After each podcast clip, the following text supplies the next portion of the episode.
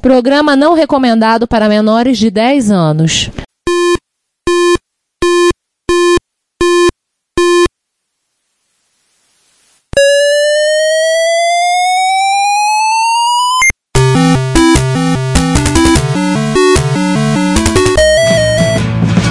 We bought it to help with your.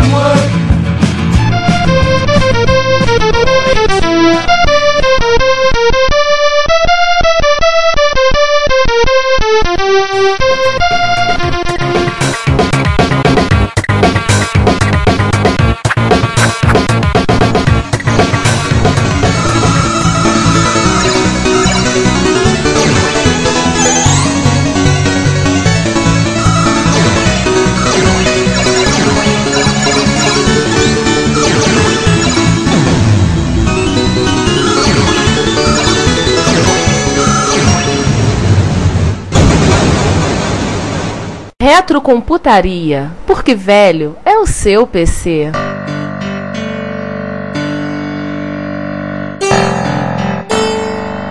E aí a gente saindo do leste, saindo da Europa, descemos ao sul, América do Sul, e aí Brasil, Opa. jogos de aventura em terras brasileiras. E aí nós temos um convidado mais especial para falar do assunto, né? É, que a primeira referência que eu encontrei, não, não sou eu, tá, calma. A primeira referência que eu encontrei foi do próprio Enigma dos Deuses, que já que era vendido no Microsistemas. Não, chegou. O Enigma dos Deuses era pela CBN. É, SBN. Mas é, é, eu peguei o, o comentário do, do Divino. Ela anunciava na Microsistemas, mas é, o, um, é um dos primeiros. Depois da, da, da trilogia do Divino, foi o, um dos que o Zé Eduardo lançou pelo, pelo selo CBN como jogo original brasileiro, pra Apple. Para Apple II, né? Do. Escrita pelo Frederico Liporassi, o Fernando Leibel e com uma pontarel de pitaco e beta testing do Divino Leitão. É, isso foi logo depois do curso que nós fizemos lá na época da, da CBN. Esse povo todo tava, tava lá. Eu acho que esse é de 84, não é, Renato? Não, é esse aí. Nós fizemos esse curso na, na- em 85. Ele deve ter saído ou no final de 85 ou no comecinho de 86. Já era bem o, o- o final do Apple. entendeu? Tanto que eu lembro que na, na última aula do curso eu já tinha ido a a São Paulo conhecer o, o lançamento da Gradiente, então eu, eu deixei para falar no- na, na última aula. Falei assim, olha, pessoal, vocês estão fazendo trabalhando com Apple, com Color, vai vir uma máquina nova aí que é muito interessante. A gente está levantando uns dados sobre ela e aí apresentei para eles o, o MSX. Mas ele, como eles já estavam quase na metade do jogo, eles terminaram para Apple. Mas era essa turma aí toda que estava no curso. Hum. Então aí, mas assim, o primeiro emblemático da história é Aventuras na Selva, no qual o criador tá em- está entre nós. Está no meio de nós. Está vivo entre nós. Os primeiros 30 anos de Adventures foram difíceis. Vamos ver se os próximos 30 serão fáceis. Ah, é, é boa, né? Isso foi boa, É. é verdade. Esse é o Microsistemas número 37, não foi, Renato? Eu não lembro qual foi o Não, não, acho que é. O número assim eu não lembro de cabeça, mas acho que é 23, alguma coisa. Eu lembro que na 20, eu sei que na 22 saiu o aeroporto. É, saiu antes. É, a aula tava segurando o Aventuras na Selva, eu nem lembrava mais dele. E aí um dia eu perguntei pra ela, a gente, no corredor lá entre a redação e o, e o CPD, eu falei assim: escuta, aquele eh, outro jogo que eu te dei, você não vai publicar, não? Ah, eu tô guardando pra uma, uma edição assim especial. Eu falei assim, porra, não tem que guardar nada, não. Se você guardar, daqui a pouco acabou. O GX acabou o jogo, acabou tudo. Entendeu? Aí eu falei, não, então eu vou colocar na próxima edição. Senão eu perigava não ter saído. Eu ia ficar guardando, guardando, guardando e ia sair. Edição especial, comemorativa da última edição. É. Ah, e tem histórias, né, que o Aventuras na Selva ele causou tanto uma febre que teve no- numa das feiras de informática, correu o boato que ele não, tinha- não tinha final, né? Tem essa história. né? Eu não, não lembro disso, não. Ah, Tinha? ah, não, eu, não, aí eu não sei, mas eu ouvi essa história e na época ele causou muito frustração, né? O pessoal ficou muito empolgado com o jogo e aí você ficou naquela, caraca, não tem final, não vai ter final, como é que vai ser esse negócio? Não saber. Culpa do Sander. O Sander que criou essa celeuma aí. Ele, quem mandou tentar ab- abrir o elevador Do Angra 1, né? do Angra 1? Angra 1. Vou tentar abrir o elevador do Angra 1. É, mas ele abre direitinho, hein? Ou se você tá rodando aquela cópia pirata da, que eles vendiam lá no Rio de Janeiro. Não, não, não. Com certeza. E posteriormente teve em 85, até o Renato contou pra gente no episódio que participou, do Amazônia, né? Aí, Não confundir, com, não confundir com o da Triumph que a gente acabou de falar, o inglês. É, são aventuras diferentes. Do Amazônia da história, que foi do lançamento, as questões lá, do fotolito e tudo. É, na verdade o que aconteceu foi o seguinte: o Aventuras na Selva e o Aeroporto, eu criei eles como produtos independentes. É- Era para ser publicado, para ser vendido em banca de jornais. Mas a- o pessoal da, da Mixtens ficou, ah, gente, no mercado a gente não sabe o que, que acontece e tal. E eles ficaram com medo de lançar e não, não, não- ter retorno. Então, falaram, ah, vamos publicar na revista mesmo, entendeu? Publicou primeiro o, o Aeroporto e, e logo depois o, o Aventuras na Selva. Quando o Zé Eduardo viu o Aventuras na Selva, ele foi lá na minha sala e fez: Pô, eu tô muito puto com você. Não era pra você publicar esse jogo, esse jogo era pra você comercializar e tal. Eu falei assim: Ah, Zé, eu, eu até tentei, mas eh, o pessoal daqui não, não quis, entendeu? Ficou com medo e tal. E Zé XG81 também já tá meio, sabe? A gente não sabe mais quanto tempo vai durar. E então, bom, vamos fazer o seguinte: vamos então pegar pra TRS-80, que já é um, um- é um micro que suporta um preço melhor de produto, e vamos fazer um- uma versão estendida do Aventuras na Selva. Pra não ter problema de gente, ah, mas a, a microsistema, o pessoal vai ficar meio chateado, porque, vamos ver, eu troco o nome, a gente vai chamar ele de Amazônia. E aí nasceu o Amazônia, que é basicamente o Aventuras na Selva estendido. Com muitas e muitas horas de diversão, diga-se de passagem. Ah, sim. Nessa época, no- na- quando eu estava fazendo o Amazônia já, no TRS-80, eu desenvolvi o, o editor de Adventure, a primeira versão do, do sistema editor, para poder produzir ele. E o troço era tão, assim, tão, tão maluco que o núcleo do jogo era o mesmo núcleo do editor. E quando eu fui mostrar pro pessoal do curso de jogos como é que fazia, como é que criava jogos, como é que usava o editor, eu entrei no Amazônia, né, que ele ainda não estava pronto, mas já tava a onça lá, e ela andava pelas posições e tal. E quando eu saí do editor para mostrar a coisa, a onça veio junto. Que era o mesmo núcleo. E é assim, pô, eu preciso tomar cuidado com isso, porque senão a onça vai sair, ela só podia andar ali dentro da mata, naquela areazinha ali restrita da mata, né? Oi. Só uma dúvida. Hum. Você tem alguma ideia de quanto ter criado o editor de Adventures diminuiu teu trabalho ao fazer outros Adventures? Ah, mas isso eu já peguei no, no, no próprio Aventuras da Selva, né? Quando eu criei o Aventuras na Selva, eu primeiro criei uma metodologia para fazer o, o jogo. Quando eu fui fazer o Aventuras na Selva, eu levei quase um ano para fazer. Quando eu fui fazer o Serra Pelada, Serra Pelada eu fiz em uma semana, entendeu? Já tava tudo pronto, era só o trabalho de, de bolar a história, bolar o, o que ia acontecer, como é que ia ser, qual ia ser o propósito do jogo, entendeu? É muito mais simples, muito mais fácil. Por isso que eu sempre andei com o Amazônia e um editor junto, entendeu? Porque facilita muito a vida da gente. Não, sem sombra de dúvida. Você não refaz a mesma coisa a toda hora, né? É, não, tá tudo lá. Se bem que depois de um certo tempo você começa a querer alterar, né? Quer dizer, cada versão, cada jogo novo que você vai fazer naquela ferramenta, você já começa a descobrir as deficiências dela. E fala, tá, agora pode ter isso, pode ter aquilo. E aí você se volta, ah, eu vou, então vou voltar lá naquele que eu fiz an- anteriormente pra dar uma melhorada nele, entendeu? E aí é que a coisa vai passando, o tempo vai passando, às vezes você não, não consegue terminar direito o jogo por causa disso.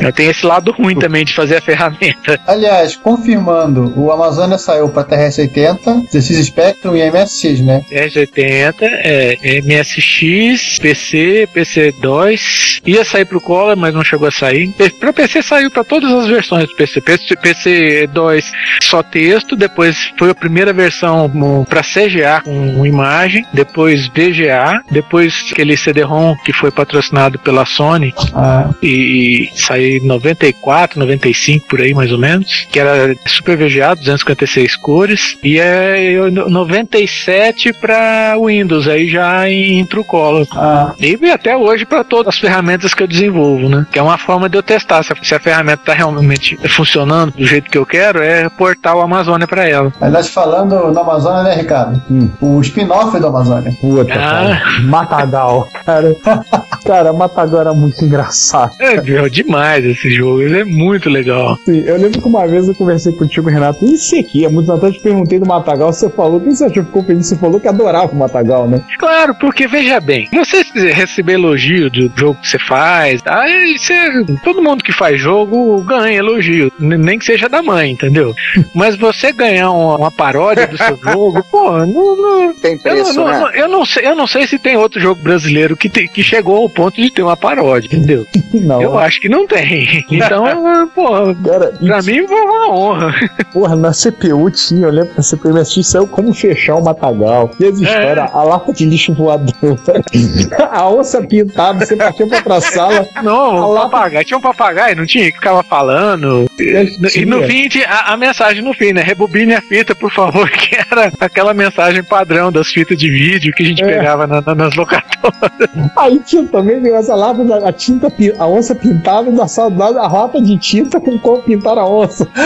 É, é. Não, Não, era, era genial. Eu, eu sempre, sempre gostei. O pessoal me chamou um dia lá no CPD. Pô, vem ver um jogo que você vai, você vai achar muito interessante. Eu falei, o que que é? Não, eu tô sem tempo, não dá pra ver não. Não, vem cá que você vai gostar. Aí sentei na cadeira, fiquei vendo. Falei, pô, mas esse tá me lembrando um, um outro jogo, esse daí. Aí que eu me toquei. Foi Matagal, porra. Tá. Pô, muito bom, cara. Muito bom. E aí vai aquela, aquele momento hunt pros espectros, né? Quando ele vai passar na tribo dos espectros. É. Aí ele vai, passa e olha lá, vê o espectro ligado e morre de nojo. Caralho, É. era, era muito bom, cara. O Matagal era muito divertido. Eu acho que ele era de 88, por aí, que eu lembro do Matagal. É, já é mais pro final, já. 88, Quase, 89. quase final da- dos anos 80 já. Pô, mas assim, era um barato, cara. Era sensacional. Era muito legal. Você falou de Serra Pelada, uma coisa que eu gostava de Serra Pelada é que ele tinha mapa. Eu penava sem mapa. Eu cheguei a dar um jeito de arrumar uma cópia, tentava ver se tinha onde eu arrumava um mapa do Amazônia. Porque quando eu chegava no Serra Pelada tinha mapa, eu falei, eu tudo que eu queria. Então eu me, É, me é. enrolava todo. O, o Serra Pelada é bem diferente do Aventuras na Selva, né? Ele, ele, ele é completamente diferente. Foi assim uma, uma coisa doida fazer aquele jogo. Eu- até hoje eu não, não entendo como. Depois, um- vendo, tava vendo televisão, aí começaram a falar do, do, do garimpo e tal. Ah, então vai ser isso. A Alda tinha me pedido pra fazer um, um adventure pra colocar na próxima edição. Eu falei, pô, próxima edição eu não tenho nem 30 dias pra fazer isso aí. Não, mas você faz sim, você faz, tal. Falei, pô, tudo bem, eu vou experimentar fazer já com o que eu tenho do, do Aventuras na Selva, toda aquela estrutura pronta, né? E foi, foi, deu, foi super legal. Uma semana tava pronto. Ao passar ele para o MSX, o PC e tal, eu também dei uma incrementada nele. né? Coloquei mais umas posições, mais um- uns lancezinhos lá. E o lance dele era o do, do mapa mesmo, de você facilitar a localização. Inclusive, o, o Serra Pelada você tinha mais uma maneira de chegar no final, né? Ou, Tinha, tinha. É, ou, ou achava a pepita, a dívida externa, é, ou você ia minerando até ficar rico, né? é, ou roubava, né? É, então roubava, né? Ia roubar os caras lá, assaltar a caixa. Melhor jeitão elite de ser. É. Ou seja, esse papo, ah, GTA V tem, tem final aberto, GTA, não sei o quê, isso aí não é nenhuma novidade. Isso É, não, isso aí não, isso é. é. Muito antigo, diga-se de passagem. O jogo que eu apliquei, eu tava pegando esse dia pra ver e também tinha um troço assim. Ou você usava o, o final mais longo, ou tinha o final mais curto. Infelizmente agora de cabeça não me recordo. Aí se seguiu-se Serra Pelada e se tem, lá temos lá também do, do pacote, né? A Lenda da Gabi. Uma coisa perguntante, Renato, eu lembro que você publicou uma vez na época da ProKit, tinha ideia de fazer vários outros adventos, tinha várias ideias. Tinha Sim. Pensão Sossego, uma continuação pro Amazônia, tinha um até que eu não lembro o nome, que era a ideia de fazer, trazer contrabando do Paraguai, eu acho. Paraguai, é, Operação Paraguai. Ah, não, já fizeram pra Spectrum lá na Yugoslávia. É o contrabando. É sério, Renato, não sei se você ouviu o episódio do Leste Europeu. Não, não. Um dos primeiros adventures escritos na Iugoslávia para Spectrum era um advento onde você tinha que ir na fronteira com a Áustria para piratear um Spectrum. Irá tirar espectro. Ah, legal aí, ó. Chamava-se Contraband o adventure. É. Putz. É que naquela época o pessoal trazia muita coisa do Paraguai e, e- e tinha as histórias muito engraçadas nas viagens, entendeu? Sim. Mas, ó, vamos aproveitar isso aí, vamos, vamos fazer um jogo em cima disso aí. Fugir da polícia, esconder as coisas no ônibus, entendeu? Será que se não saísse na época, não ia dar encrenca pra você, não? Ah, sei lá, viu? Não, cara, tu conhecido. Provavelmente. Não, eu, eu- talvez não. Eu- nunca, nun- nunca deu problema nenhum em nada, entendeu? É, não sei. Tomara que continue assim, né? É, porque tinha aquelas histórias do pessoal do Carta Certa que foram em cima dela porque ela, entre tudo, dava a opção de sortear o número do jogo do bicho. É, esse foi um purismo exacerbado. É, é, é. É, E depois tem outra coisa. Tem- assim, assim, você nunca sabe se é lenda urbana, porque também a gente não tinha na época como diferenciar o que era lenda urbana e o que realmente era pressão, mas Tipo, a ligação da Konami pra Takeru, Essa deve ter rolado. a lenda urbana também. Vocês têm que lembrar também que naquela época jogo era joguinho, né? Não, era coisa levada a sério. Então eu, eu só frequentava o meio empresarial de, da, da, área de, de, informática e coisa e tal por causa da microsistemas. Senão eu não seria aceito como empresário do ramo. Afinal, eu só fazia joguinho, entendeu? Demorou. Os caras levaram muito tempo a perceber que, pô, eu tinha faturamento melhor que o deles. A turma do carta certa, a turma da módulo, entendeu? Era tudo, a gente era tudo amigo ali. Ah, não, faz joguinho, ah, joguinho é. Tá, ninguém prestava muita atenção nisso, né? Nossa, só pegou feio mesmo o pessoal da época, o pessoal que se envolveu com hardware é, estrangeiro. Em termos de jogos, de, de software, nunca teve problema nenhum, mas o pessoal, quando começou a trazer muito amiga, muita coisa assim, a, a Receita Federal, a Polícia Federal começou a cair em cima do pessoal lá no Rio. Mas a parte de hardware mesmo, a parte de software, ninguém dava a menor importância. Ninguém ligava. Ah, jogo é. Ah, joguinho é joguinho, entendeu? Ninguém tá. É, não isso, não. Até que não tinha legislação específica para isso e o, até o principal, né? Vale de recordação, né? Tanto a Sharp quanto a Gradiente pirateavam jogos da Konami e outras empresas japonesas. É cara de pau. Sim, na verdade foram as duas que, vamos dizer assim, detonaram com o pouco respeito que ainda havia. Uhum. Elas prometeram muito antes do lançamento de que iam dar apoio às empresas, é, iam ajudar os desenvolvedores e coisa e tal, mas nunca fizeram nada. Eles, no meio da onda, quando eles viram que sem software, sem os jogos, os, os computadores não iam vender, eles começaram a trazer do Japão quilos e quilos de fitas e entregar no Pirata House e assim, ó, tá aí pra, vocês, entendeu? Diz a lenda, eu nunca vi isso pessoalmente, mas dizem que você ia lá na Gradiente, os caras abriam um armário, ah, pode pegar o que você quiser, leva e vende. Então havia um certo respeito. É, o pessoal dava uma traduzida, colocava em português, dava uma melhoradinha aqui, outra melhoradinha ali, mas depois com o MSX e Gradiente e Sharp, a coisa ficou no nível em que todo mundo conheceu, né? Uhum. Quer dizer, do jeito que vinha, pirateava. Tanto que chegou ao ponto de vender o, o demo do, do Angra 1, né? Que é o, é o episódio mais tosco. Pois é, pois é. Nem me fale. Né, enfim. né, enfim, vamos passar pra frente. Pra gente fechar um pouco o Brasil, né? Depois se encerra a pelada, que teve o original de MSX pelo Renato e para Spectrum pelo Einar Salcas. Pelo menos foi o que eu consultei. Lenda da Gaiva, do Luiz Fernando Moraes, escrito com, em, em GAC, que é o Graphic Adventure Creator de Spectrum, e editor de Adventures na MSX, é isso? Isso. Era um beta do editor de Adventures versão 4.0, né, Renato? Que era já É, é 4 ponto alguma coisa. Era entre o, o- o 3.4, que foi o- a versão do editor que chegou a ser comercializada, É, eu comprei uma cópia. Eu ainda tenho um manual aqui em algum lugar. e o, e o 5.0, que faz o Angra 1, né? Então era, ela era intermediária. O do Lenda da Gávea não tem animação, e o do Angra 1 tem. Então é, eu de- dei o nome dela de 4 ponto alguma coisa, 4.5, um negócio assim. Aí em 1900 e alguma coisa, lá, talvez 89 ou 90, o Angra 1, que é o jogo preferido do Sander. É. Minha grande paixão. Renato, eu não sei se você conhece isso aí, esse documento eu encontrei na Federal do Paraná. Eu encontrei. É, tá na área de humanas, né? Eu tô olhando aqui. Alan Richard da Luz, bacharel da Faculdade de Arquitetura e Urbanismo da USP. Tá, esse, é- na verdade, é, ele foi escrito, esse ele é da USP, né? Da FAO da USP, mas ele escreveu esse artigo pra publicar hospedado na. Na Federal do Paraná. É, na Federal do Paraná. Que fala tanto de você quanto do divino. Ah, sim, é, lembro desse artigo, lembro. É, lembro, ele, ele tava fazendo um trabalho de, de, de finalização de, de cursos que era. Aliás, tem um monte de trabalhos de curso que, que falam da, daquela época, dos jogos. É bacana isso, eu acho legal. Então, se a pessoa não achar que o mercado de adventos brasileiros ficou só focado na, na pacote microsistema CBN Renato De Giovanni, É, só lembrar que a Nemesis Informática, ela produziu, ela teve um carinha. Nossa, eu te- tirei o nome do cara aqui. Teve três Adventures, né? Do mesmo autor, eu não botei o nome dele. É, O Conde Monte Cristo, que saiu em 1988, o Memphis, 1989, a Grupo de Maquiné, 1989. O Luiz Fernando de Moraes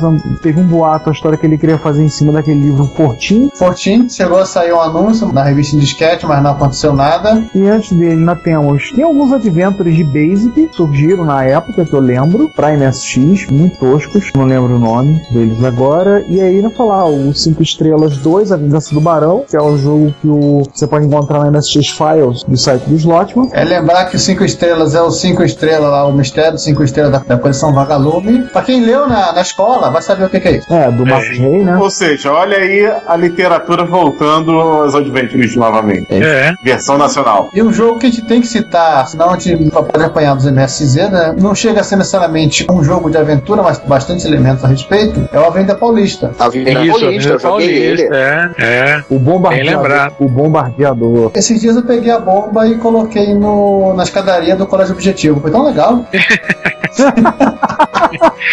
O bombardeador. É. A, a- a bruxa e todos os outros elementos. Nossa. Aí, gente, agora que eu me toquei que eu esqueci de botar uma coisa aqui na pauta, só pra fechar Brasil finalmente, de localização e tudo mais, eu esqueci de colocar Palhada City. Pô, Palhada se lembra. Um jogo de aventura escrito com história do bairro onde o cara vivia, Renato. Tudo Lá em Nova Iguaçu. queria, o que era bar. palhada, é. é o bairro Nova É. Iguaçu. E, aliás, Nova Iguaçu. um dos maiores vapores da história. Tem gente que não acredita na existência do Palhada e o Rogério Belarmino já, tem, já promoveu eh, as caçadas em taxas de disquete antigas pra ver se acha uma cópia do Palhada. Ninguém tem cópia do Palhada assim. Ninguém tem, é. Então ele vendeu esse troço. Pelo menos ele botava um disquete no correio pra correr alguma coisa, né? Eu tinha em Nova Iguaçu há pouco tempo, uns dois, três meses, passou um ônibus dizendo Palhada. Eu olhei Palhada City, minha esposa olhou. Palhada assiste, Minha não. esposa olhou, o quê? Depois eu te explico. É o palhada. Difícil de achar, assim. O, o desenvolvedor sumiu. Conta ele que o desenvolvedor, eu não lembro o nome do cara, o cara desapareceu. O cara foi tragado por alienígena. E parece que ele teve problema com drogas também. O cara também tinha problema com drogas, tinha umas coisas assim. né? Começou a usar Spectrum, né?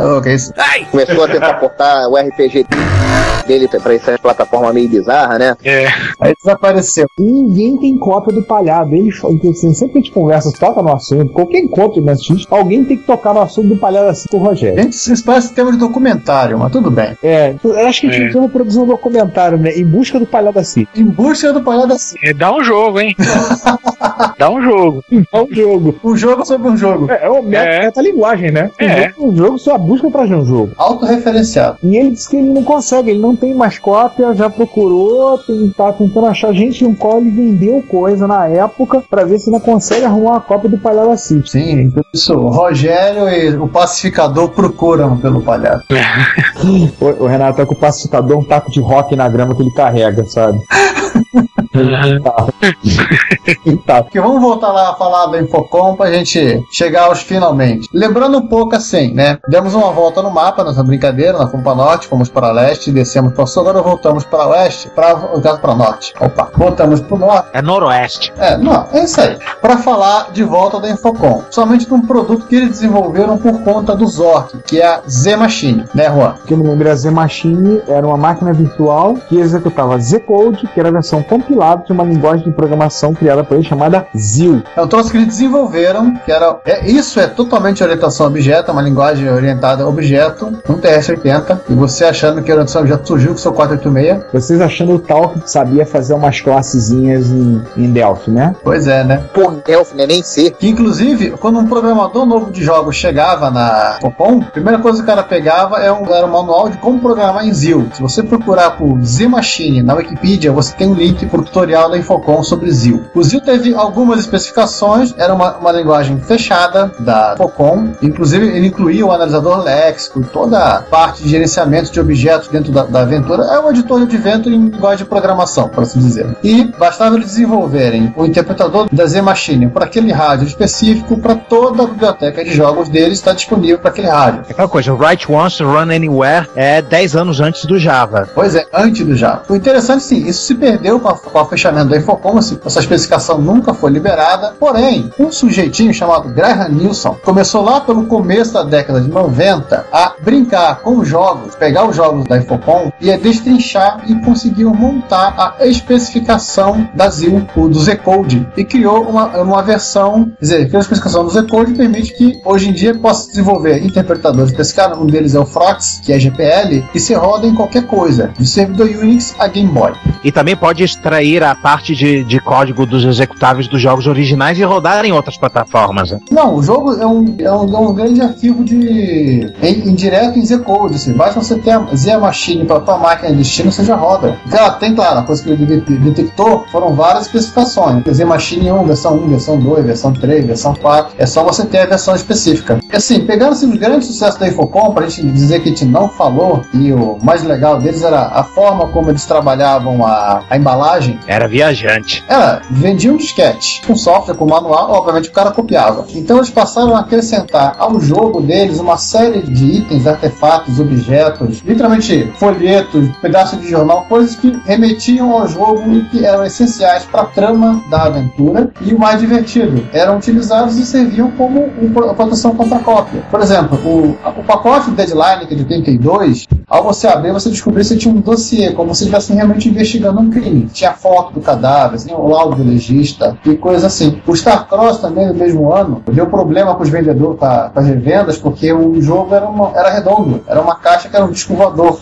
Planetfall, que acho que é um dos primeiros jogos do Skriv Meretsky, outro polonês, esse era uma caixa normal. O Hollywood Jinx, ele vinha com um, um jornal tabloide Hollywood que tinha todas as referências do jogo dentro dele. Trinity, que é o primeiro jogo a usar todos os recursos do Commodore 128, 128 K de RAM, e as pessoas falavam, compravam seu Commodore 128 para jogar Trinity, ele tem inclusive um origami dentro dos objetos, do, era um, um cisne em origami. E, vamos voltar ao começo do episódio? Vai, Ricardo. O Guia do Mochileiro das Galáxias, de 1984, o jogo, não o livro ou Não, a, a novela, o seriado. a novela no rádio, o seriado, os- Nem muito menos o filme. Aham. é, o filme já é bem depois. Estive pro Steve Meretz, o Steve Meretz, um dos seus principais desenvolvedores da Infocom, e junto com o Douglas Adams. Próprio. Sim, o próprio, o próprio criador do mochileiro. Ele, Ele baixou lá, ele baixou lá para participar do desenvolvimento do jogo, para dar consultoria, etc. Inclusive teve um relacionamento assim razoavelmente complicado com os desenvolvedores que tá narrada a história no, no documentário Get Snap. Principalmente com o Steve, com o Steve, né? Porque era um, Adams era um cara completamente procrastinador, enrolado, fazer tudo, e o Steve era um cara super organizado. O Steve, inclusive, pra você ter uma ideia, ele doou toda a documentação da Infocom que ele recebia, memorando, relatório, ele guardou tudo, tudo, tudo ca- catalogado. Ele fez uma doação pra internet a chave desse, desse material. Nossa, Agora imagina os dois trabalhando juntos. meu Deus do céu, eu sair briga o tempo todo. Não, e o Douglas Adams, que o cara pegou um avião. Aí ligaram na recepção da Infocom, falou que tinha um tal de Douglas Adams que ia conversar com os caras, que queria fazer um jogo. Imagina a cena. Imagine. Não, os caras conheciam o Douglas Adams. Sim, ele É, é trote, né? conhecer. É trote? Não, isso pode ser trote. né? Isso não é, não é verdade. E tem um outro jogo que é específico, um roteiro específico também do, do Adams, chamado Bureaucracy, que é de 36 e que o teu objetivo é, é conseguir a documentação pra. Alguém morreu aqui. Eu não, eu tô vivo. Não, não, foi um erro de Eu programa. ali. É, é, você conseguir a documentação da sua, da sua casa. Você acabou de se mudar. Claro, sem ficar louco, tem um AVC no processo. Aliás, o medidor da costa ele é o teu estresse. Quando você chega a um certo nível de estresse, você morre. É, pra quem acha que burocracia é uma, é uma arte, uma maldição tipicamente brasileira, é só você assistir e ver o Guia do Mochileiro da Galáxia e conhecer os Vogons. Aham. A gente explica tudo. É uma constante universal. Ah, Com certeza, é só ver a conversa dos entes no Senhor dos Anéis. Plá, plá, plá. também. Então, uma curiosidade sobre as embalagens que é como a gente falou, isso que eu achei muito legal, que você tinha como elementos que auxiliavam ao que estavam fazendo no jogo e ao mesmo tempo era uma maneira de evitar pirataria. É, você, você tinha como copiar as coisas e jogar, mas não é a mesma coisa. É, deixa eu acrescentar uma aí que eu acho que vocês não sabem. Hum. A versão do Angra 1 para PC ia dentro da embalagem uma nota de dinheiro verdadeira. O número de série da nota era o código que desativa, que desativa a usina. Então, cada cópia era individual. Isso é um fanfarrão, xerife. Viu aí, Sander? Você ia gastar tua fortuna e não ia conseguir. Uau! E Não, não ia a conseguir desativar é- o reator. Ah, Mas a do Sander é, é- é aquele demo da MSX. A MSX nunca foi finalizada. Pô, quer dizer que ali na produção eles é, se enche- vamos pegar a nota de, de um cruzeiro. Aí, ah, lê o jogo, grava o código nesse disquete. Lê o jogo, Não, grava o olha, código. lê eu, o jogo. eu- eu tinha um sistema, o sistema que eu desenvolvi para produzir servia para tudo. Era- Foi um sistema operacional, o ProKit. Então o que que acontecia? Eu, eu montava uma matriz e, e na matriz eu já cadastrava o nome do- da pessoa que comprou, o quanto pagou, enfim. E, e pegava uma nota, tinha lá um monte que tinha naquelas notas de, de coisa de desvalorização da moeda. Eu tinha sobrado com um pacote gigantesco de nota que não valia nada. Então eu pegava, ia puxando, pega a nota, digita o número, pronto, ele já produz a cópia e já vai dentro do, do- do- da embalagem a, a- aquela nota de verdadeira, real, não era cópia não, entendeu? Então cada aque- aquela nota só servia para aquele jogo. Olha. Barato. Era, era o número de série dela que desligava a, a usina e não deixava ela explodir. Ou seja, se alguém for, tiver aí vendendo é, cópia de, de, Angra 1, de Angra 1 no Mercado Livre, funcionar. pergunta, não, pergunta se tem que vir com a nota. Tem que estar É, com a é. Mesma nota que veio original. Não, na verdade é, na verdade, se o cara teve o trabalho, se, se, se quem comprou o original teve o trabalho de fazer um xerox da, daquela nota, vai funcionar. Mas se o cara não se tocou disso, entendeu? E, e- e o que quem tá vendendo já é a cópia da cópia da cópia, ah, não vai, não vai descobrir nunca. Mas, mas vale uma ajuda aí. Se o cara precisar, o dígito do meio é zero. É, era a época da, da mágica da, da, da venda de, de, de física, né? Mídia física, então a gente tinha que bolar o todo, todo possível pra, pra não evitar a pirataria, né? Oh, com certeza. Olha, gente, eu pulei aqui a, a caixa mais perturbadora da Infocom, que é a do, do jogo Suspended, de 83. A máscara. Cara, você imagina você trabalhar numa loja de software e ficar com aquela- aquelas carinhas te olhando o dia inteiro. Não, você ser o vigia noturno da, da loja, no- na- assim, três horas da manhã, andar com um pouco de luz, vendo uma fileira dessas coisas te olhando. Bizarra, né? Bizarra. É estranho. Sinistro. Mas bem bolado. Vamos encerrar? Vamos, vamos pro fechamento? Não, ainda tem um inventário aqui, cara. Então, é o. é- João, atropela o Sander. Só precisa de quatro letras, é INVE. Invi. Três, na verdade. Então, Acho que era quatro. comercialmente hoje em dia, os jogos que nós chamamos no Brasil como jogo Adventure, né? Não é um, é um se hoje em dia se restringe ao mercado independente. Tá mais pro lado dos independentes, como a gente já citou mais de uma vez até o Tale e outros. Mas tem uma comunidade animada que tá desenvolvendo jogos. O Renato comentou alguns ao longo do episódio, de gente que tá fazendo, tem desenvolvido aí, que tem tido contato. E um dos sites tem colocado, hoje esses jogos são conhecidos como ficção interativa, você vai encontrar no site ifarchive.org. Além de lá, aí a gente dá a deixa pro convidado fazer a propaganda dele, do Tilt Online. Renato, hora do jabá. Do Jabá, né? Oh yeah. A grande novidade que eu tenho de 2013 pra cá é o Microaventuras, que nasceu meio sem querer e é a, a ideia é de continuar nessa linha de, de adventure, não mais exclusivamente Alô, alô. texto, mas com essa, com essa pegada de ficção Alô. interativa, entendeu? Ainda que lidando mais com texto do que propriamente com animação, 3D e coisa e tal, e fazer isso de forma que, que o jogo possa ser jogado onde você estiver, a hora que você quiser, usando o hardware que você quiser, entendeu? Eu, eu costumo dizer o seguinte, pô, os jogos do Microaventuras rodam até em chuveiro. Ai, caramba! Desde que ele tenha acesso à internet, entendeu? Então é, eu criei uma estrutura bem simples em, em HTML, PHP e MySQL para rodar remotamente. Então o jogo não roda no seu equipamento, ele roda no servidor e você roda da onde você quiser, entendeu? Eu rodei de casa no meu micro, mas depois eu rodei do meu pad andando indo pro trabalho. Aí cheguei lá, na- tinha um notebook na mesa, eu joguei dele. A mesma partida, eu continuei a partida ou não, entendeu? Então a, a ideia era essa, era fazer um, essas aventuras pequenas, aventuras assim rápidas, né? E com essa pegada de, quando possível, de tema brasileiro, nacional, entendeu? Todas em português. Tanto que eu tô portando quase tudo que eu já produzi em termos de jogos e, que- e que dá pra portar pra aventura para o Microaventuras, entendeu? Que tá rodando em praticamente tudo. É um HTML bem simples que ele gera. O pessoal fica impressionado, fala assim, pô, mas é só isso que ele gera? Falei, É, só isso aí, só isso aí é o jogo. As respostas, porque ele processa remotamente, ele não processa na máquina da pessoa. Então o cara não precisa ter nada, não precisa ter plugin, não precisa ter... Qualquer celular que acessa a internet e roda. Pode ter algum problema dependendo da interface do, do jogo, assim, se eu criei alguma coisa mais visual, mais, mais rebuscada, então talvez não caiba na tela de um, um celularzinho Nokia algum deles, entendeu? Mas como eu pretendo, eu tenho um deles que é exclusivamente texto, esse roda até em, naqueles Nokia bem vagabundo mesmo. Aqueles indestrutíveis. É, aqueles indestrutíveis. Mostrei isso em 2012, lá no Rio de Janeiro, a gente no barzinho tomando uma cerveja e tal, à noite, depois de uma palestra, pensei, ó, roda aí. Comecei a falar disso, falei, então, como é que funciona isso aí? Falei assim, roda esse jogo aqui que você vai ver. O cara tava num, num, num tablet de 7, começou a jogar e eu tirei meu Nokiazinho do bolso, pequenininho, com a telinha minúscula, entrei no jogo e falei, ó, tô jogando o mesmo jogo que você, ó, num, num Nokia bem vagabundo. Uau. E tomara que pegue, que cole, entendeu? O pessoal tá começando a se interessar em produzir. Até a produção é diferente. A produção do jogo pode ser, pode ser, se você quiser. Eu chamo de autor o cara que, que dá a criação inicial do jogo. Mas se você quiser, você pode chamar os seus amigos, faz uma criação em conjunto, entendeu? Um interfere no jogo do outro. Os jogos podem ser linkados um com o outro, quer dizer, de, um, de dentro de um jogo eu posso ir para dentro do outro jogo. Que legal. E- Então é, você pode fazer mil coisas e tá começando agora. O pessoal tá descobrindo o potencial dele agora. E é tudo adventure dedo em clique, entendeu? Não é nem point and click, é dedo em clique.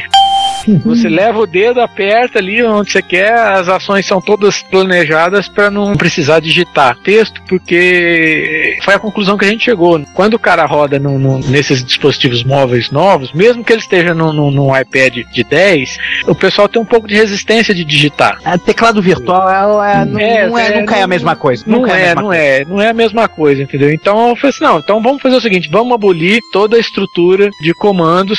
O último editor que eu criei para fazer isso foi o Zeus, que ainda usa, é, embora você possa fazer no Zeus um jogo que não, não use a digitação, quer dizer, só também de teclas, mas o Zeus só produz para Windows, né? E eu queria uma coisa que produzisse para todos os equipamentos, independente de, de sistema operacional. E foi daí que surgiu o Microaventuras. O sistema operacional é o navegador. É, o navegador, exato. O, o Netscape quis fazer lá no, no, no comecinho, né, quando ela disse que ia matar a, a Microsoft porque o, o Netscape ia se tornar o sistema operacional do computador e não ia mais precisar de Windows, né, de, de DOS nem de Windows, e a Microsoft ficou e ferrou com a, Netscape. É, só que não conseguiu evitar que acontecesse, né? É, acabou acontecendo. né? Ela própria depois se transformou num navegador total, né? E a, a ideia é essa, é- e, e junto com o processamento remoto, né? Que aí eu guardo as informações do seu jogo. Então, amanhã, depois você quer continuar o seu jogo, tá, as informações estão lá. E você pode jogar de qualquer lugar. De qualquer lugar, entendeu? Joguei na- no trabalho, aí tive que parar porque o chefe chegou. Aí quando eu chegar em casa eu continuo. Não.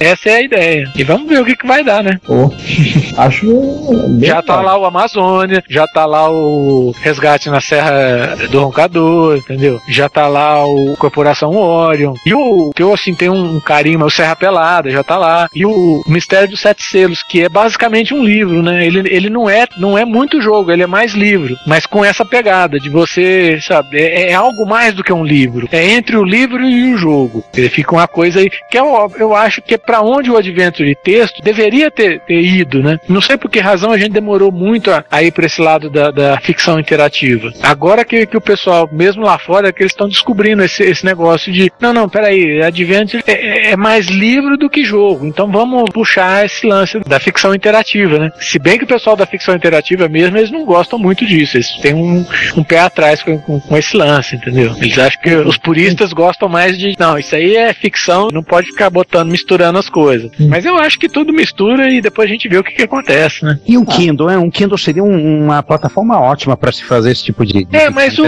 o Kindle parece que não, não sei lá.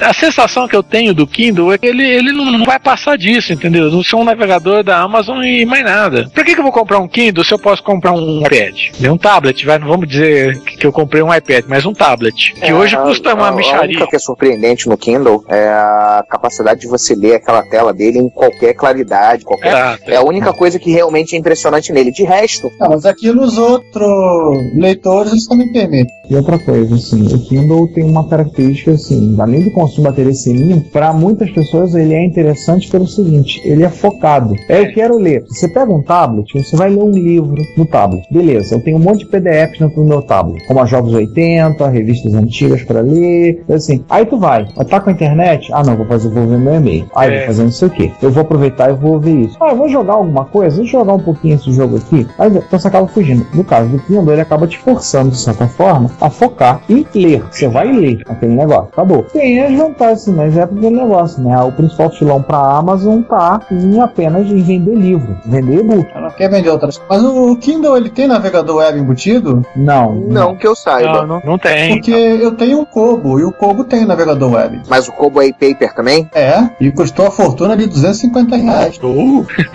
Telinha de 6 polegadas. Eu ainda não tive o, o prazer de é, também não tive, não tive acesso a, a um Kobo, não. É, foi pra testar. Kobo, Kobo tava em promoção na Livraria Cultura de 480 por 250. No final eu acabei comprando ele. É bem legalzinho. Tem navegador web com JavaScript, então roda qualquer outra coisa. Ah, bom, então, João, então, então roda. Até o Google Drive ele, ele roda, já abri coisa do Google Drive com ele. Se você entrar na Amazônia de- nele lá, é capaz de rodar direitinho.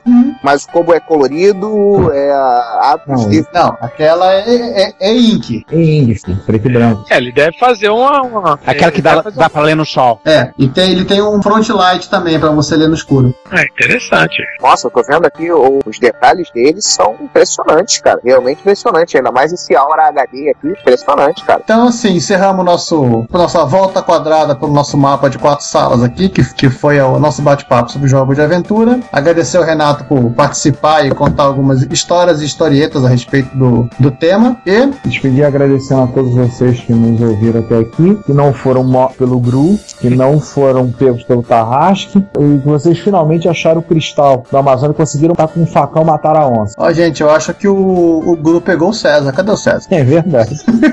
César foi pego pelo. Não, o César morreu de sede no meio da selva. Ela foi fazer uma onça pintada. Ou então, ou então ele não encontrou a carajé lá no deserto do, do Egito lá. Vamos precisar de um outro César. Agradecer mais uma vez ao Renato pela participação, por ter a sua disponibilidade de estar aqui com a gente. Muito obrigado. Mais alguma coisa a dizer? Não. Gente, nos vemos no próximo episódio e continua ouvindo a gente aí, comentando, botando perguntas, comentários. Ah, dá uma opinião fala aí, tá? E a gente se fala. Até. Eu também quero agradecer a mestre Renato De Giovanni por ter mais uma vez aparecido no Retrocomputaria e principalmente por ter aparecido numa época em que eu estou na, na equipe, porque na anterior eu não estava na equipe e eu não pude participar. Então, muito obrigado, principalmente por isso. Uh, momento fanboy. Bite my shiny metal ass. De fanboy. Vocês todos foram fanboy no episódio da Microsistemas, me deixa ser fanboy atrasado agora. Ah, tudo bem. Pois é, pois é, pois é. Mas aí você vai tirar meu lugar, Juan. Olha a briga, cara. Vai furar meu olho. Mas você é fanguel. É, Cara, se você vai ficar contando os nossos segredos de infância assim, Giovanni, pô, vou ter que contar os seus também. Ai, meu Deus. Vocês querem que eu saia da sala? Não, a gente não se preocupa que o sonho dele tem Alzheimer. Não, não, não. É, é, tem, tem certas coisas que é preferível ter Alzheimer mesmo.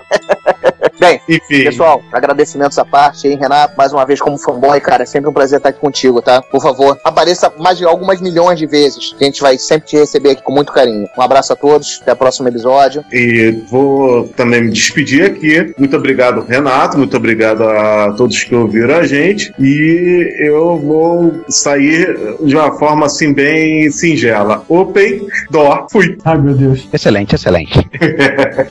Bom, pessoal, eu agradeço o convite, estou à disposição sempre que vocês quiserem me chamar para fazer. Eu acho muito legal, bacana o, esse lance, principalmente esses- podcasts que remetem a gente ao, ao passado. É muito gostoso relembrar aqueles anos 80, anos 90. Então, precisando de mim, pode me chamar que estou sempre à disposição. E o pessoal que está ouvindo também manda comentários lá na página. Estou sempre lendo lá a página do Reto Computaria. Deixa comentários lá e vamos tocando. Vamos ver o que vem. Vem muita coisa boa por aí. Então, assim, gente, segue aquela mais do que original e inédita sessão de leitura de e-mails ou comentários, sabe-se lá o que vem depois. E a gente se vê daqui a 15 dias. Até mais aí. Retrocomputaria. Baixos teores de alcatrão e nicotina. Olá a todos, bem-vindos a mais uma sessão de e-mails, comentários, tweetadas, sinais de fumaça e outros meios de comunicação com a retrocomputaria. E nesse polígono regular de somente dois lados, sou eu aqui, Ricardo Pinheiro. E eu aqui também, violando as leis da física. Giovanni Nunes.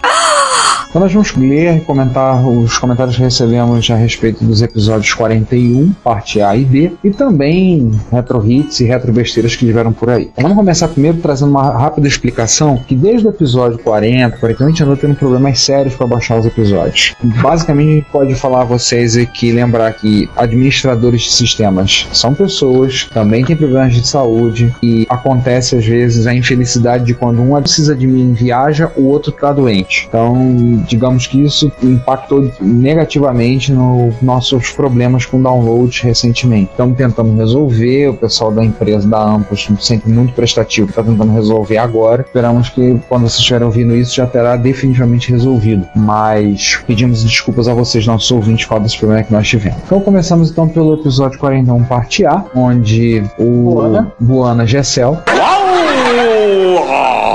começa falando sobre nosso episódio que foi a nossa conversa com outro Buana, outro Buana Laércio. Buana 2, É o Buana 2, Laércio Vasconcelos. do qual o Juan foi Padawan. Exatamente. E Gessel comenta né, que a cena da negociação da Microsoft com a IBM é a que mais se afastou da realidade do filme. No caso, ele está falando do Pirata do Vale do Silício. E não digo isso por causa do efeito em que tudo congela e o Balmer sai de uma cena para fazer um comentário para o espectador. Isso aqui tem relação a ver com histórias que se conta de a própria família do Bill Gates, no caso do pai, que é um advogado, a mãe, que você fala, a era secretária da IBM, que conseguiu a, a reunião para que o filho dela fosse lá mostrar o brinquedinho novo que eles estavam pensando em fazer. Sim, é, esse é um filme que eu, em particular, não gosto muito. Ele é muito fantasioso, muito exagerado. É bem hollywoodiano. Se vocês tiverem curiosidade para saber realmente coisas a respeito da história, recomendamos que vocês peguem os documentários em três partes do Robert Kringley, que é o Triunfo dos Nerds, que ele é um, é um documentário feito pela PBS, é um documentário bem mais fiel a respeito do assunto. E se for dar uma passadinha no legendas.tv, as legendas que estão lá fui eu que revisei, tá? Eu não aguentei quando eu peguei a legenda para passar esse documentário uma vez na escola e tava lá se referindo ao Bob Frankerton, sócio do Dan Bricklin na criação do Visical, que referindo o nome do cara como Bob Frankenstein. Falei, Isso não dá. Eu tive que corrigir as legendas. É um documentário ou ouçam é, o Retrocomputaria. É, eu tô Uma- tentando fazer mais. É, eu tô tentando fazer campanha lá na escola. Em vez de passarem Piratas do Vale do Silício pros alunos, pá, botaram o reto computaria pra eles ouvirem. Garanto que eles vão rir um bocado. No mínimo. E encerramos aí o 41 parte A, agradecendo e pedindo um pouco mais de compreensão por parte do, do Ariel, nosso ouvinte de longa, longuíssima data. Mas só uma coisinha, o Humberto Costa tinha falado muito bom episódio, esperava tempo, finalmente falando dessa gambiarra tecnológica que a maioria chama de computador hoje em dia. Parabéns. Muito obrigado, É, Humberto. DP Down aqui demais e o Humberto subiu demais. Ai, caramba! E no Retro Hits número 100, chegou o Emil, né? No episódio 100, fizemos a trilha sonora do Salamander, um- talvez um dos shotnaps mais difíceis que eu já vi na vida. né? Chegou o Neo, na verdade. Ah, Nessa foto ele tá, tá parecendo mais o Neo do Matrix. Pois é. Mas é o Emil, né? Emiliano Fraga, nosso amigo, que participou no episódio 39, comentando que a trilha sonora é magnífica e que um dos comentários que ele encontrou lá no, num vídeo no YouTube que tem a trilha sonora do Salamander, ele É botou usuário do Commodore 64 dizendo que ele gostava muito da versão do Salamander do 64, jogou bastante o bicho, essa versão, e que gostava da versão do C64, mas que a versão PSG SC da Konami é muito superior ao, ao áudio do Naquele negócio, convenhamos, né? Três canais de PSG, cinco canais de SCC e o pessoal da Konami japonesa botando a mão, né? Pois é, não dá pra competir. É difícil, né? Por mais que uns gostem do áudio do Cid sejam fãs, é realmente é a concorrência difícil. E aí no 41 parte B, nós tivemos alguns comentários ainda com o nosso problema do áudio, né? Infelizmente. Mas Vamos resumir assim, chegando no Humberto Costa, que eu tinha esquecido dele no, no último episódio, dizendo que ele conseguiu ouvir os episódios, como sempre perfeitos, parabéns, acompanho desde a época do episódio 4, e sempre quando eu imagino que vocês já estão ótimos, vocês lançam um episódio ainda melhor. Parabéns mesmo, olha que legal. A casa agradece. Que bom que tem gente que acha que a gente faz alguma coisa boa, né? Às vezes quando eu, eu ouço, eu falo, puxa, isso aí. Tem alguns episódios ao longo da nossa história que não nos dão muito orgulho, mas nós fazemos um esforço danado para que todos eles sejam motivos da gente se sentir bem ao fazê-los. E aí o meu, em certa forma, Patrício, Gustavo Ribarcic, Faz uma saraivada de comentários. Primeira coisa, ele comenta a música LA Cat na abertura, foi culpa do Juan, me passou a música, falou coloca na abertura, eu coloquei. E ele comenta que o padrão MCGA era um adaptador gráfico dos modelos mais baratos do PS2, fazia 320 por 200 com 256 cores e 640 por 480 em duas cores, ambos com paleta de 18 bits. Que dá Pelo fato, mas ele corrigiu no comentário seguinte. é, ele corrigiu embaixo, então dá 262.144 cores. Na época era arrasador. Muitos jogos foram produzidos com o primeiro modo gráfico, né, para MCGA e o VGA era compatível. Então, dentro do padrão VGA você tinha os modos gráficos do MCGA. E ele herdou esses modos aí. O Gustavo também acrescentou belas palavras finais, Juan. Na época queria um MSX, mas ganhou um PC XT, também é uma máquina fantástica, uns jogos incríveis, apesar do CGA e o velho PC Speaker. Mais ou menos, mais ou menos, mais ou menos. Assim, adiantando um comentário meu lá de baixo, eu vou ser honesto, eu já tinha MSX, meu pai tinha um XT, e o único jogo no PC que me empolgou a ponto de querer jogar, o primeiro deles, foi o Wing Commander, meu pai já tinha um 386 na época, então... Já que o Sandra não está aqui, a gente comenta que um dos Mini Commander teve uma atriz pornô fazendo a, a cena de vídeo. Pronto. É, do Wing Commander 3 ou 4, não sei qual, mas ele vai saber, ele vai mencionar. Em algum momento ele vai citar isso. Aí depois tivemos um bate-papo sobre monitores Hércules, CGA, placa de vídeo CGA Hércules. Mas eu vou estar com vocês. Passem lá e dêem uma lida e divirtam-se. É, inclusive eu, eu lembrando coisas do passado do Giovanni, né, quando eu conheci ele, ele e o monitor Hércules dele. É, mas que diga-se de passagem, esse bate-papo tudo aqui me fez re- rememorar o Sander irritado da vida com o fato que o XT dele não conseguia rodar o Golden Axe mesmo em CGA. Pô, mas em CGA ele conseguia ver o machado do anão, conseguia Não, o jogo até rodava, você assim, não tinha que ter muita pressa em terminar. Entendi. O Gustavo fala ainda mais no comentário, ele acrescenta que o clima dos jogos era outro. Você tinha Microsoft Flight Simulator, todos os Laser Suits Larry, que sei lá, fizeram acho que uns 50 Larrys diferentes. Os Space, Space Quest. Policy Question. É, Test Drive, Windows Test Drive eu lembro de ter jogado no XT. Era O legalzinho. Test né? Drive tinha uma amiga também, amiga TST. Vet, que eu não conheço. Budokan, que eu lembro de ouvir falar. Pista E é peça claro- que a gente não sabe o que seja. Aham, tá bom. Todos esses rodavam no XT com CGA. Tenho a impressão que cheguei a rodar Monkey Island no meu XT, mas talvez já tivesse um 286. Eu acho que você devia estar com 286 pra rodar o Monkey Island. Isso aí acho que a memória dele tá falhando também. Coisa da idade. E também, como nós, é, como nós dissemos que é- foi uma saraivada de comentários, ele ainda, ainda complementa o fato de que o CGA permitia um, um modo de com color artifact que foi usado em vários jogos, somente os jogos mais antigos, quando não tinha nenhuma outra opção. Ele deixou alguns links aí de exemplo, e eu vou dar assim um. Pegando o Mob Games, procurem pelo Carmen San Diego de PC, vocês vão ver as diferenças entre o CGA e o CGA ligado na TV com o Color Artifact. É outro mundo. Hum, E você acrescentou, né, que em algumas máquinas nacionalizadas, como o MF86 da Microtech, tinha série de vídeo composto no- na placa CGA. É, e NTSC, ou seja, não, É. não era nem PAL-M. Nessa época você não tinha televisão ainda que chaveasse no TNT POM, não é uma coisa comum, tinha que ter transcoder. Só depois de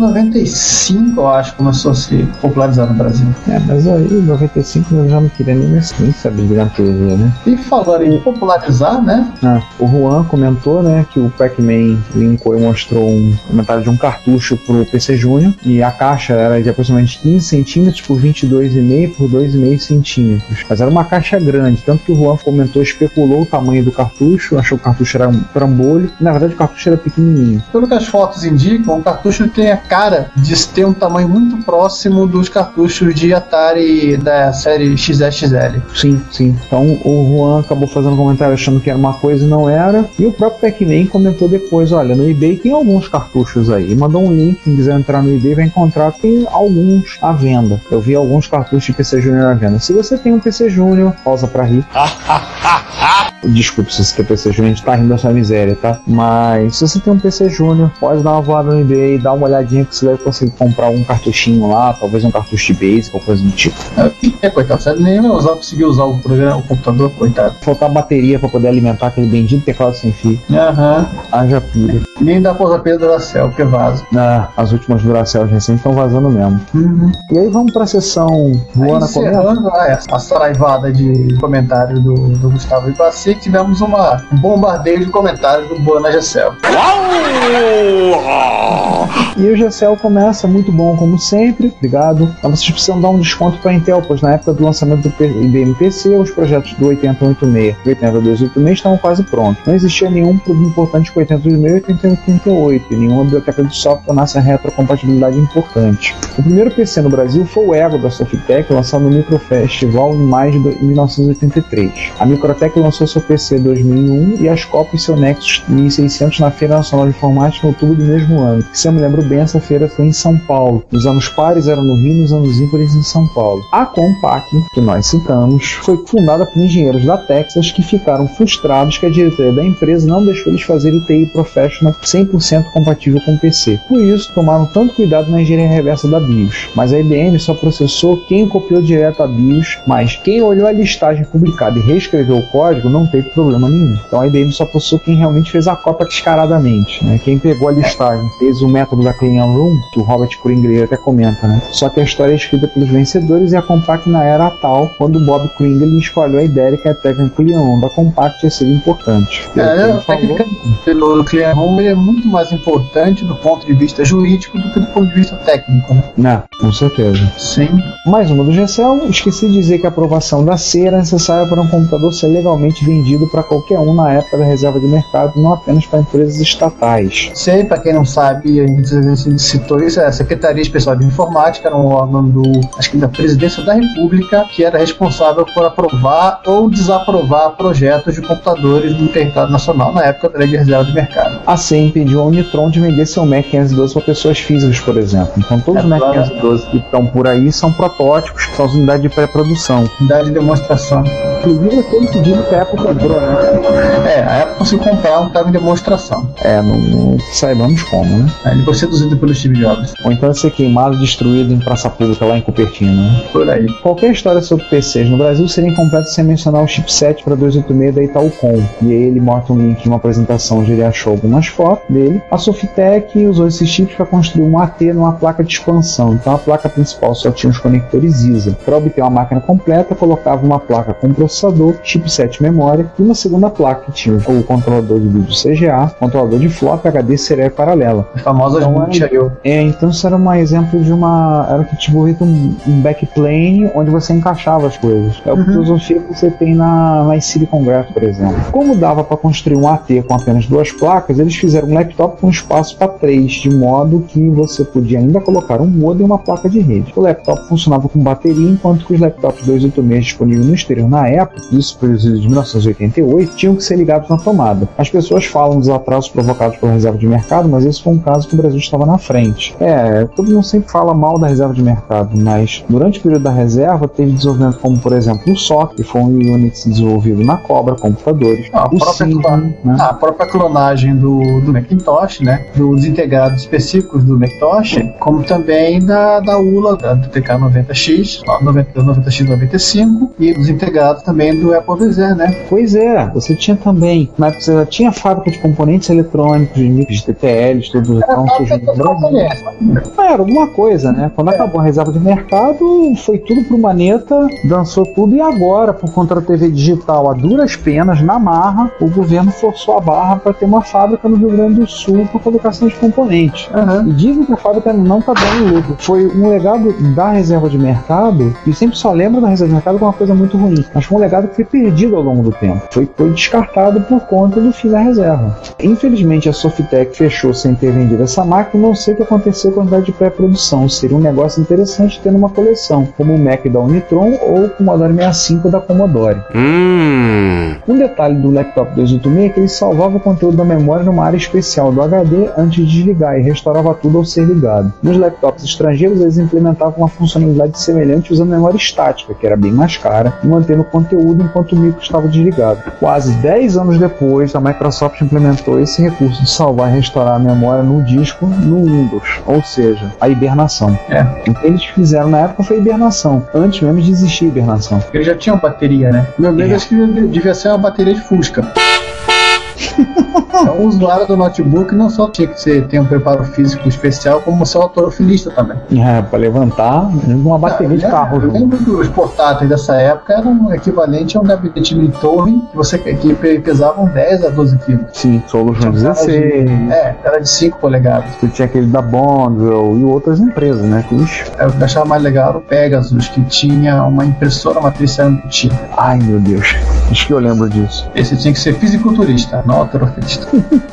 E encerrando nossos comentários, um comentário nas retrobesteiras, episódio parte G. Não, gente, não acabou. Na- Vocês não ouvirão mais uma retrobesteiras, que deveria ser a parte H. E aí sim, encerrou, ainda de abobrinha que a gente. Por este fala. ano, mas depois começa tudo de novo. Ah, sim, em 2015 vocês vão ter que aturar tudo de novo. Coitado de vocês. Temos o comentário do Jorge Santos que diz: Sinceramente, eu me divirto desse especial retro descontração por trás dos bastidores. A gente tem cogitado a hipótese de começar a dopar o Sander, né? Mas se a gente dopar o Sander, vai dirigir. acho que- É, vai, ficar, vai perder um pouco a graça o podcast, enfiar uma meia na goela dele, ver o que, que dá pra ver. alguma coisa, né? Porque isso, vocês, vocês já notaram que o potencial de geração de abobrinhas, quando juntam alguns dos membros da quadrilha, quando eles se juntam, tende a quase o infinito, né? E além. E além. To infinity and beyond. Nos comentários também são isso. Encerramos? Encerramos. É, agradecemos a vocês que têm nos ouvido, que têm nos aturado. Continuem ouvindo. Agora o próximo episódio, nunca antes na história desse país, o Computaria fez um episódio temático e localizado no tempo. Ah, é. Nosso puro opor- oportunismo, né? Ah, sim, nós somos completamente oportunistas e caras de pau em dizer isso. E nós vamos fazer isso no próximo episódio. Dizer, mas vocês vão saber daqui a 15 dias. Daqui a 15 dias vocês vão descobrir qual é o assunto que a gente vai tratar. Mais uma vez a vocês, nosso muito obrigado. Obrigado por vocês terem ouvido, estarem comentando, participando. Enviem sugestões, comentários, receitas de bolo, coisas assim. Já receitas de Retrobrite pro Sander, né? Oh yeah. Ah, sim, o, aquele computador dele lá, o Fujitsu Melting Towns, né? É, então agradecemos os seus comentários, gente. Nós voltamos, nós nos vemos depois desse episódio com o mestre Renato de Giovanni. Nós nos vemos agora no episódio 43, daqui a duas semanas. Até mais. Até mais aí, gente. Bom dia, boa tarde, boa noite, porque acho que a gente não falou essa, essa frase que ma- marca o podcast. É, verdade. Fui. Até mais. Se você quer enviar um comentário crítico, construtivo, elogio ou colaborar com as erratas deste episódio, não hesite, faça. Você pode falar conosco através do Twitter, no usuário arroba retrocomputaria, pelo e-mail retrocomputaria.gmail.com ou colocando comentários no post desse episódio em www.retrocomputaria.com.br. Lembre-se sempre do que dizemos. Seu comentário é o nosso salário. Muito obrigado e nos vemos no próximo podcast.